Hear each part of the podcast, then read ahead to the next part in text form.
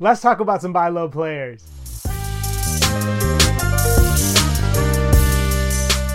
Number one on my list is Immanuel Quickley. Quickley has been one of the best six men in the league since he entered in 2020. And now, as a starter in Toronto, he really has a chance to blossom. In 30 games with the Knicks this year, he averaged around 24 minutes, 15 points, 2.5 rebounds, 2.5 assists, 0.6 stocks, and 2.1 three pointers per game, while shooting at 40% from deep. Those are solid numbers for a six man, but since joining Toronto, he's averaged 31 minutes per night. And with that, he's seen a nice increase in production. He's averaging around 19 points, 4.6 rebounds, 5 assists, 2.9 three pointers, and is shooting at 47% from deep. He's also getting 0.9 stocks per night. He's been able to double his production in a number of categories with only 7 extra minutes per night. And with Pascal Siakam now going to Indiana, he should be relied on even more to not only be a scorer but a playmaker. And I think even with Bruce Brown joining the team, Quickley's role is pretty safe he's going to be starting and logging heavy minutes. I think Quickley should have a really strong finish to the season, and I may be biased, but it just seems like all these Kentucky guards find their way in the NBA one way or another, at least in recent years.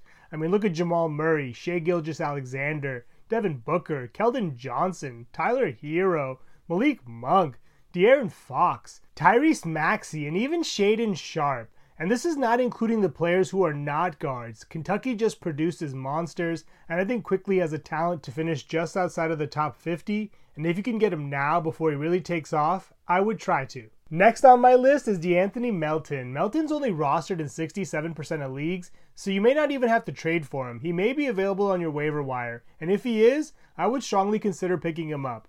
Right now, he's out of the lineup because he's dealing with a back injury. I think they're calling it spine stress. He missed three games at the beginning of the month, then he came back for two, and they shut him down again just so they could let the injury heal properly.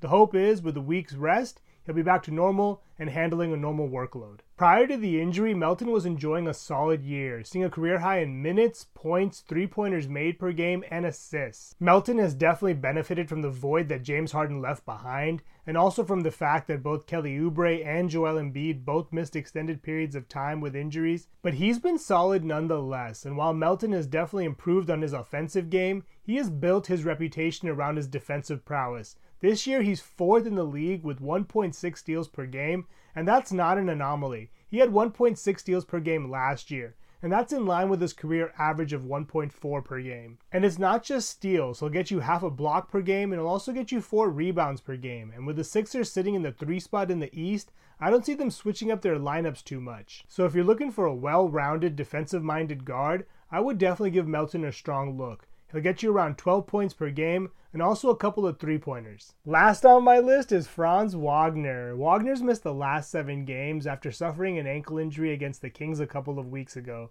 But before going down, he was having a career year, averaging around 21 points per game, around 6 rebounds per game, 4 assists, and 1 steal per game. He has seen a notable dip in his three point shooting for some reason. This year, he's shooting at around 29% from three. For his career, he's closer to 34%. So, if he can clean that up, he has a really good chance to finish inside of the top 50. He's still going to get you around one and a half three pointers per game, but if he can clean up that efficiency just a bit, that'll really move the needle for him. It's pretty clear that he and Pablo Banchero are the future for this team, and if you can get him now while he doesn't have a timetable to return, I would try to. As an added bonus, he gives you roster flexibility. He can go into the shooting guard, small forward, or power forward spot. Those are some buy low players to target. Thank you so much for watching. Please subscribe and let me know which players you think we should target in the comments below.